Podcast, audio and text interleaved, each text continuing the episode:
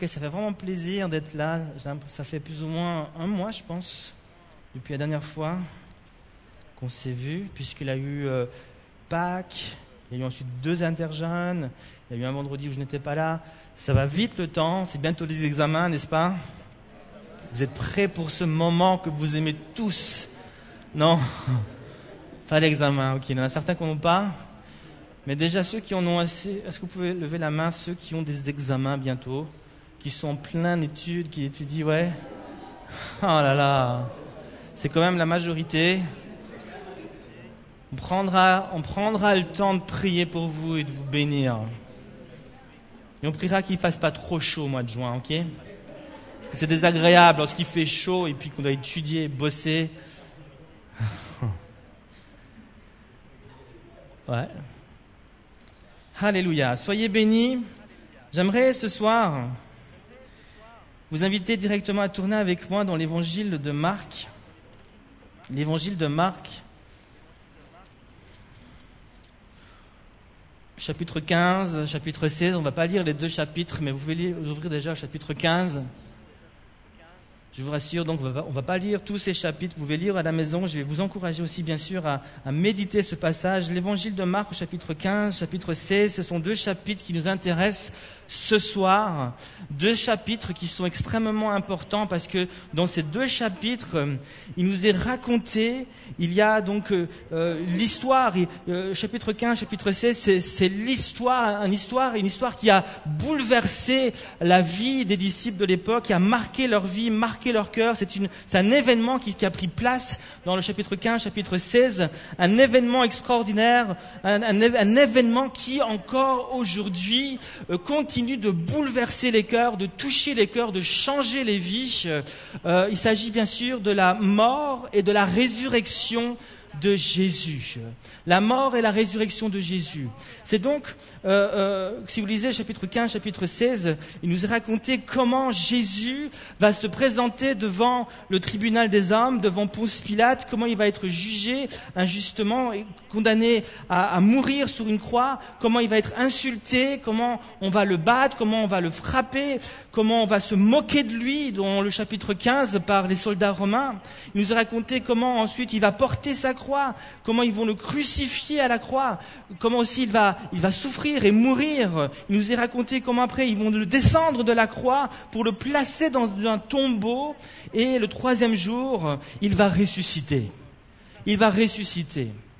Et chapitre 15, chapitre 16, donc, euh, ce sont des chapitres incroyables. Je vous, vraiment, je voudrais vous encourager à les méditer. Nous sommes ici face au témoignage de la croix, au témoignage de la résurrection du Christ. Nous sommes ici tout simplement face au à la prédication de l'évangile, au témoignage de l'évangile. L'apôtre Paul a dit, je n'ai pas honte de l'évangile. Je n'ai pas honte de ce que Jésus a fait pour moi à la croix. Je n'ai pas honte d'annoncer qu'il est vivant et qu'il est ressuscité. Voilà ce que ça veut dire lorsqu'il dit je n'ai pas honte de l'évangile. Il est en train de rendre témoignage de ce que Jésus a fait pour nous et nous trouvons cela au chapitre 15, chapitre 16, mais aussi dans les autres évangiles. Souvent ça se passe à la fin puisque c'est la fin de l'histoire de Jésus, mais en fait c'est pas la fin puisqu'elle continue avec nous. Alléluia. Jésus est ressuscité. Il continue de vivre au travers de nous et c'est juste prodigieux. Et maintenant, ce qui est donc euh, intéressant, surprenant même avec le chapitre 15 et le chapitre 16, c'est que c'est pas simplement, ce n'a pas simplement été écrit pour nous rendre témoignage que Jésus a été crucifié et que Jésus est ressuscité le troisième jour, si vous méditez euh, le chapitre 16 et, jusqu'à la fin du chapitre 16, vous vous, vous, rendez compte qu'il y a une continuation entre la mort et la résurrection de Jésus et la suite. Jésus a, a une pensée, euh, pas forcément plus profonde, mais il a une pensée précise, il a quelque chose qu'il veut atteindre. Et on constate que il y a un groupe de personnes qui est dirigé, qui est, qui ciblé, et ce sont les apôtres de Jésus. Jésus, au travers euh, de ce, témoignage, de ce passage, cherche à atteindre les disciples, cherche à les emmener quelque part. On va voir ça directement. Il, y a comme un témoignage que, que, que Jésus veut apporter à ses apôtres, que Jésus veut apporter à ses disciples, parce qu'il cherche à les emmener quelque part. Il cherche à les faire entreprendre quelque chose d'extrêmement important.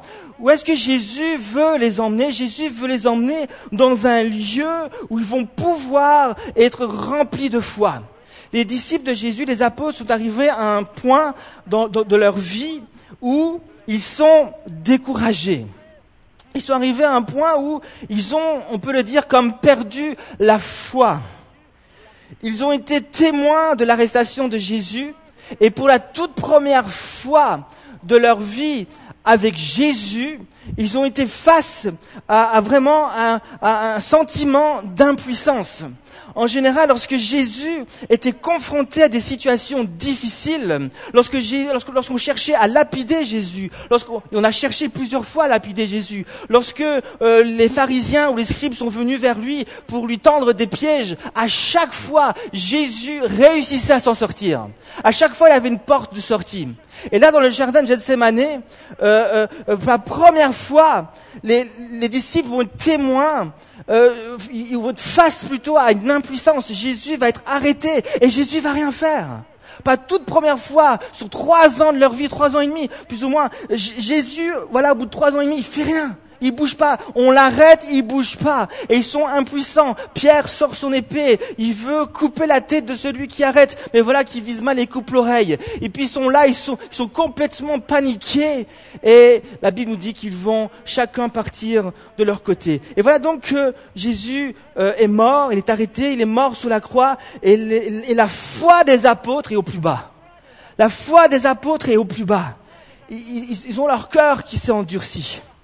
Et Jésus, c'est ce qu'on va voir, veut maintenant euh, euh, euh, toucher les apôtres. Il veut les ramener dans cette position qu'ils avaient avant. Il veut les ramener dans ce lieu où ils vont pouvoir se, remplir à nouveau de foi.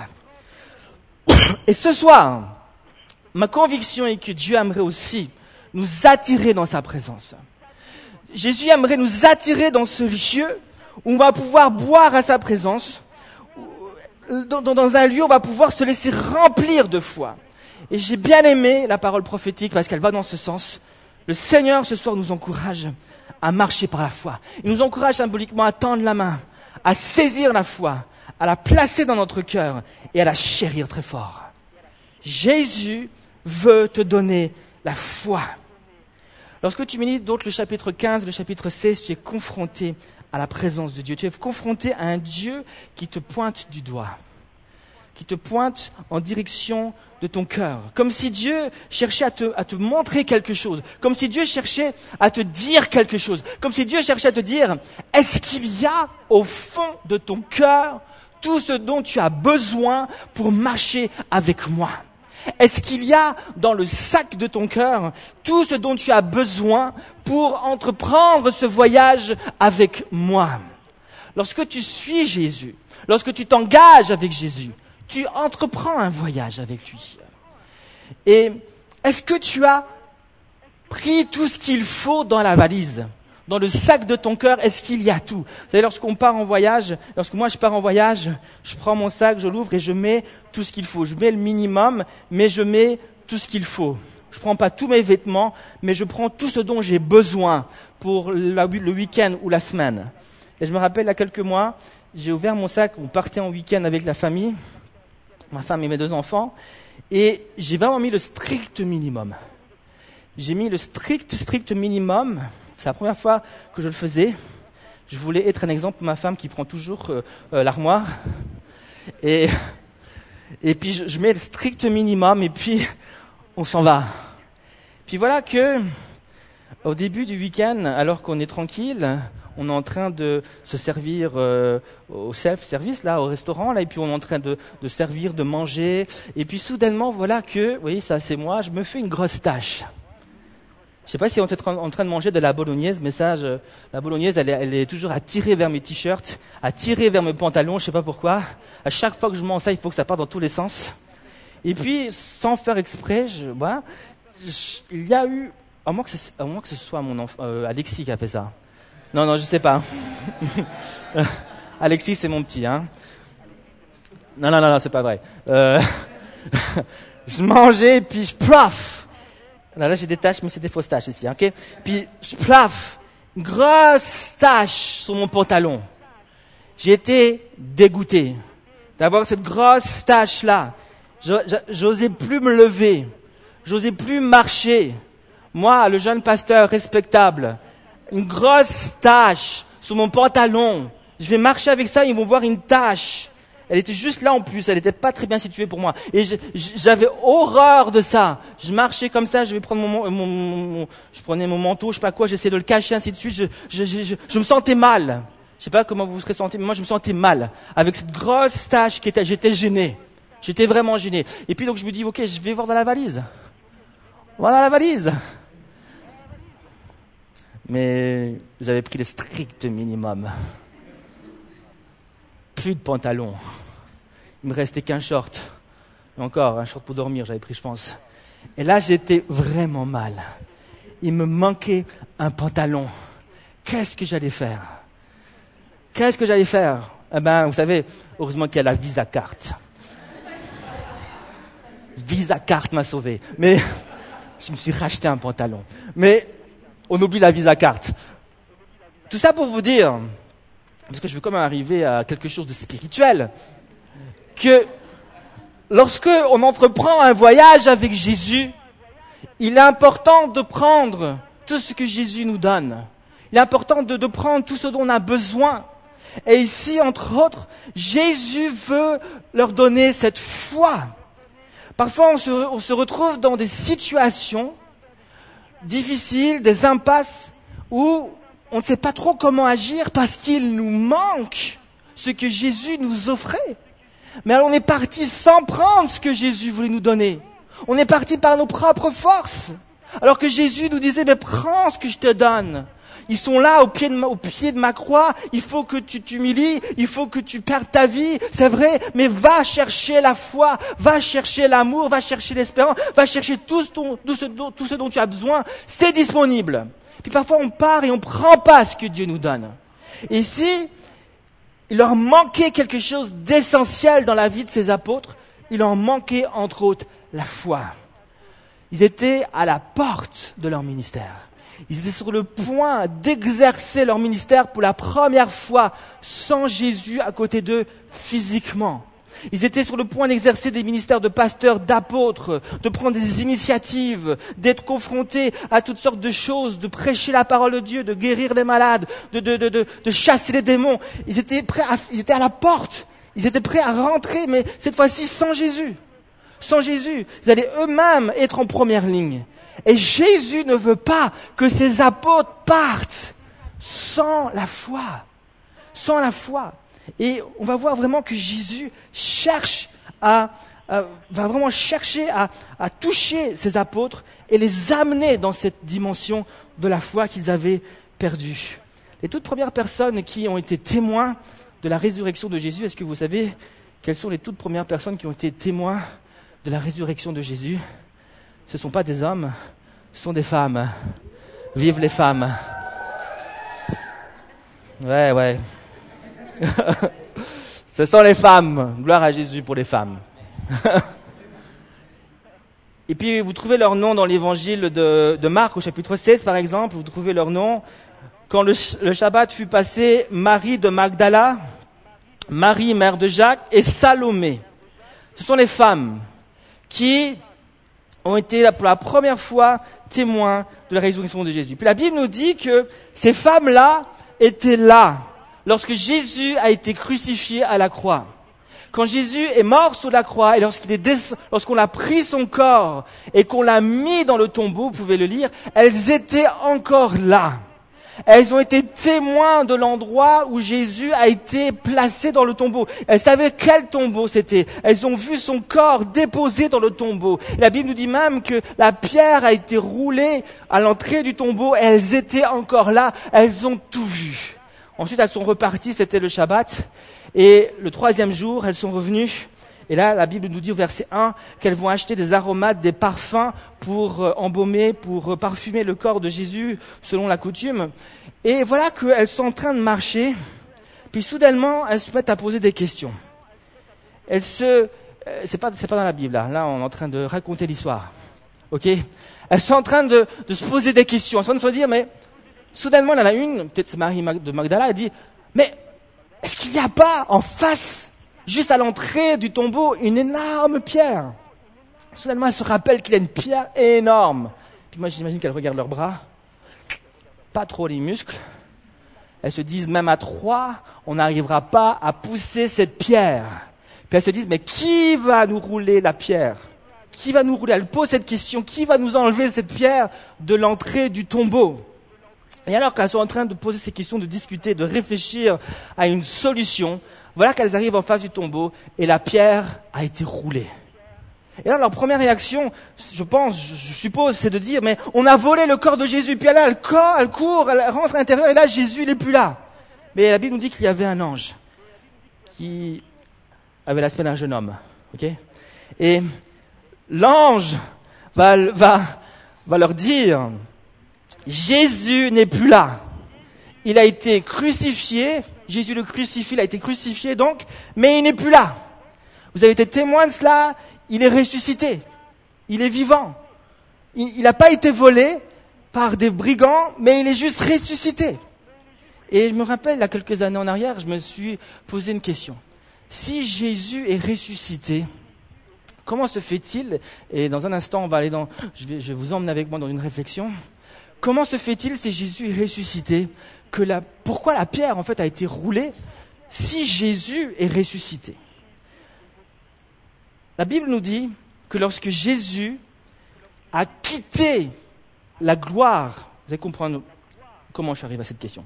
La Bible nous dit que Jésus, donc, lorsqu'il est venu sur la terre, il a quitté la gloire du Père. Il était Dieu, et il est Dieu toujours. Avant même que le monde soit, Jésus est. Mais il a quitté la gloire du Père et il est, venu vers les hommes sous la forme d'un homme. Il est venu vers les hommes. La Bible nous dit, si on peut prendre un passage dans, Philippiens, il nous a dit ceci. Dans Philippiens chapitre 2, verset 7 et, et 8, il nous est dit, mais il s'est dépouillé, prenant la condition de serviteur, devenant semblable aux hommes et reconnu à son aspect comme un homme, il s'est abaissé, devenant obéissant jusqu'à la mort, à la mort sur une croix. Donc Jésus, lorsqu'il quitte la gloire du Père et vient sur la terre, il se fait homme et il vient au milieu des hommes comme un agneau. C'est ce que Jean-Baptiste dira dans l'évangile de Jean au chapitre au chapitre 1, verset 29, il dira, Voici l'agneau de Dieu qui ôte le péché du monde. Sous l'ancienne alliance, lorsque euh, le, peuple amenait, un, amenait un, un, un, agneau au sacrificateur, et puis euh, euh, euh, en fait il devait poser la main sur l'agneau. C'était juste un, acte symbolique où alors qu'ils posaient la main, c'est comme si leur péché était transmis à l'agneau. Puis le sacrificateur prenait ça, il sacrifie l'agneau, et puis eux donc ils étaient graciés. Et la Bible nous dit qu'il était, Jésus est l'agneau qui ôte le péché du monde. Il vient, il prend notre péché, il meurt à notre place. Et lorsqu'il vient, lorsqu'il quitte la gloire du Père, il vient comme un homme, il vient comme un agneau pour prendre le péché sur lui. Voilà que Jésus donc accomplit cela. Il meurt sur la croix. Mais le troisième jour, Jésus remonte de la mort. Il revient à la vie il quitte les ténèbres pour revenir sur la terre. Mais lorsque, mais Jésus, lorsqu'il revient, il revient pas de la même manière que quand il est descendu. Lorsqu'il revient de la mort, il revient différemment. Il ne revient plus comme un agneau qui ôte le péché du monde. Il revient comme un lion rugissant, comme un lion vainqueur, comme un lion qui a déchiré sa proie, qui a vaincu la puissance du diable. Il vient comme le roi tout-puissant. Il est toujours homme, mais il a vaincu. Il est, et la Bible nous dit que Dieu, donc, la passe au-dessus de toute chose. Lorsqu'il vient la première fois, il est comme un homme, il est soumis aux mêmes lois que nous. Il est soumis à la loi de gravité. Il est soumis à toutes les autres lois qui sont peut-être euh, en, relation avec, avec, avec la matière. Mais lorsqu'il revient, la Bible nous dit qu'il est même capable de disparaître d'un endroit et de réapparaître à un autre. Si j'avance, il y a un obstacle, je dois m'arrêter c'est certainement une loi physique, j'en sais pas, mais je dois m'arrêter. Mais lorsque Jésus revient, il n'est plus soumis à ces lois. Tout lui est soumis maintenant. Et Jésus est capable de disparaître et de réapparaître là où il veut. Et d'ailleurs, on le voit. La Bible nous dit qu'à un moment donné, les disciples, c'était le premier jour, sont enfermés. Ils avaient peur par crainte des Juifs. Ils sont enfermés, on peut le lire, dans l'évangile de Jean chapitre 20, verset 19 nous a dit ceci, le soir de ce même jour, qui était le premier de la semaine, alors que par crainte des autorités juives, les portes de la maison où se trouvaient les disciples étaient verrouillées. Jésus vint, il se tint au milieu d'eux et leur dit, la paix soit avec vous. Les portes sont fermées, barricadées, impossible d'entrer. Pourtant Jésus vient. Comment il a fait? C'est pas magicien. Il vient. Parce qu'il est capable maintenant d'apparaître, de disparaître, il est capable, plus rien l'arrête. On le voit dans d'autres endroits, de nouveau Jésus va le faire. À plusieurs moments, Jésus est apparu, Jésus est disparu. Et donc maintenant ma question est, maintenant que Jésus est ressuscité, pourquoi la pierre a été roulée alors que Jésus est capable de partir, de disparaître, de traverser cette pierre, n'a pas besoin de cette pierre pour sortir du tombeau pourquoi la pierre a été roulée Pour que Jésus sorte Non, pas pour que Jésus sorte. On vient de le démontrer. Mais plutôt pour que ces femmes entrent. Jésus voulait que ces femmes entrent dans le tombeau et fassent une extraordinaire découverte. Il voulait que ces femmes regardent, voient, découvrent, soient sous l'impact de cette révélation, Jésus a vaincu la mort. Jésus a triomphé de Satan. Il est vivant. Plus rien peut l'arrêter. Et il veut les impacter. Pourquoi? Pourquoi il arrange tout ça? Il a un but.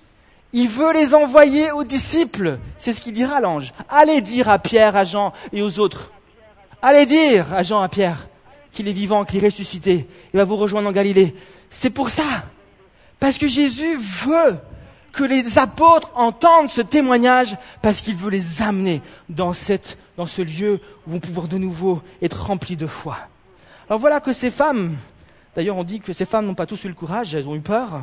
C'est Marie de Magdala qui, après l'apparition, avec, après qu'elle que, ait rencontré aussi personnellement Jésus, elle va elle-même avoir le courage d'aller voir les apôtres et de leur dire, puis j'imagine toute hystérique, en train de, je sais pas comment il était, en train, ouais, j'ai rencontré Jésus, et Pierre, Jean, j'ai vu Jésus, il, est vivant. Puis je l'imagine un peu hystérique comme ça, qui crie dans tous les sens, il, est vivant. Elle avait toute l'onction qui était là, et la joie qui était là, elle, elle prêchait la parole de Dieu. La Bible nous dit que les apôtres étaient de marbre. Leur cœur était dur. Ce témoignage n'aura pas plus d'impact qu'un fétu de paille qui tombe sur du marbre pas plus d'impact.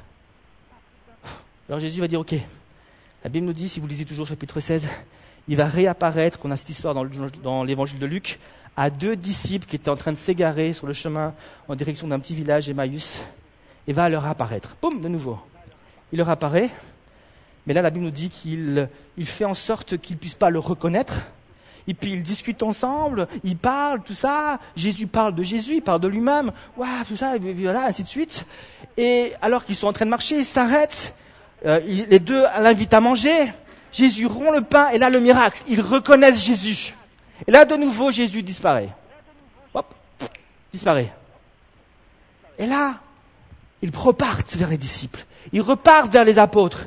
Eh Pierre, Jean, André, savez pas, on a vu Jésus.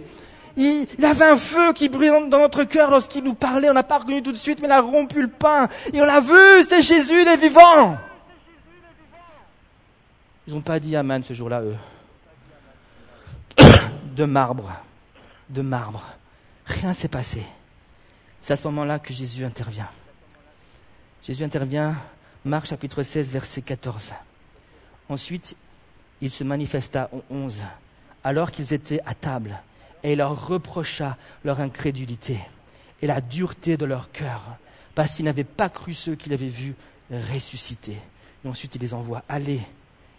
Il leur dit, allez par le monde entier, proclamer l'évangile à toutes les créatures. Celui qui croira sera sauvé. Celui qui ne croira pas sera condamné. Et puis Jésus continue, voici les signes qui accompagneront ceux qui auront cru. Voilà ce que Jésus voulait. Qu'il croit. Qu'il croit. Et Jésus va insister. Voici les signes, vous devez croire.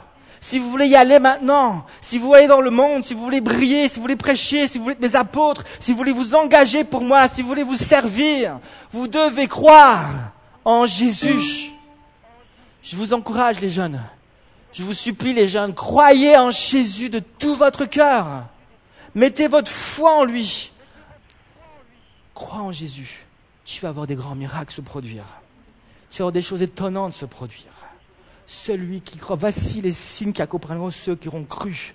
Ils parleront de nouvelles langues, ils chasseront des démons, ils guériront les malades, ainsi de suite, ainsi de suite. Celui qui croit, Jésus va l'équiper, va l'envoyer, et, et Dieu va juste l'utiliser. Le Seigneur, ce soir, veut t'utiliser. Alléluia. Est-ce qu'on veut se mettre devant Dieu ce soir et dire, Seigneur, donne-moi la foi pour que je puisse croire comme toi tu veux que je croie. Seigneur, donne-moi la foi. Alléluia. je voudrais juste comprendre un instant. Est-ce que tu peux venir, Jonas, un instant? Seigneur Jésus. Alléluia. On veut croire. C'est ce que Jésus voulait faire. Jésus voulait amener, on a dit ça, ses apôtres, dans cette dimension de la foi qu'ils avaient perdue. Celui qui croit, voici les signes. Celui qui croit sera sauvé. Celui qui ne croit pas sera condamné. Voici les signes qui accompagneront ceux qui auront cru. Il y a des signes qui accompagnent ta foi. Il y a des actes concrets qui accompagnent ta foi. Il y a des miracles qui accompagnent ta foi. Il y a une présence de Dieu qui accompagne ta foi. Il y a une paix, il y a une joie qui accompagne ta foi. Celui qui marche avec foi, celui qui croit en Dieu, même les examens ne lui feront pas peur. Les examens ne te feront pas peur. Parce que tu crois que Jésus est vivant et qu'il va t'aider. Croire, c'est mettre Jésus en priorité, on le sait. C'est pas mettre les examens en priorité. Je vais pas vous choquer ce soir, mais c'est pas mettre les examens en priorité. C'est mettre Jésus en priorité. C'est mettre Jésus en priorité. Et Jésus va t'aider. Jésus va t'aider, que ce soit les examens, que ce soit autre chose. Que ce soit ton travail, quel que soit le moment plus difficile que tu vis, l'obstacle peut-être que tu vis. Quelle que soit la chaîne qui te tient encore lié. C'est écrit dans sa parole, Jésus l'a dit. Celui qui croit, il va y avoir des choses qui vont se produire. Jésus a dit dans Jean chapitre 12, au chapitre 14, pardon, verset 11 au verset 14. Jésus nous encourage à croire et dira que si vous croyez et si vous me demandez quoi que ce soit que vous demandez avec foi, je le ferai. Jésus a dit, je le ferai.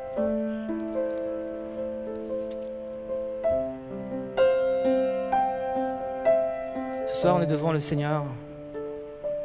Voici ce que Jésus dit dans Jean 14, verset 11.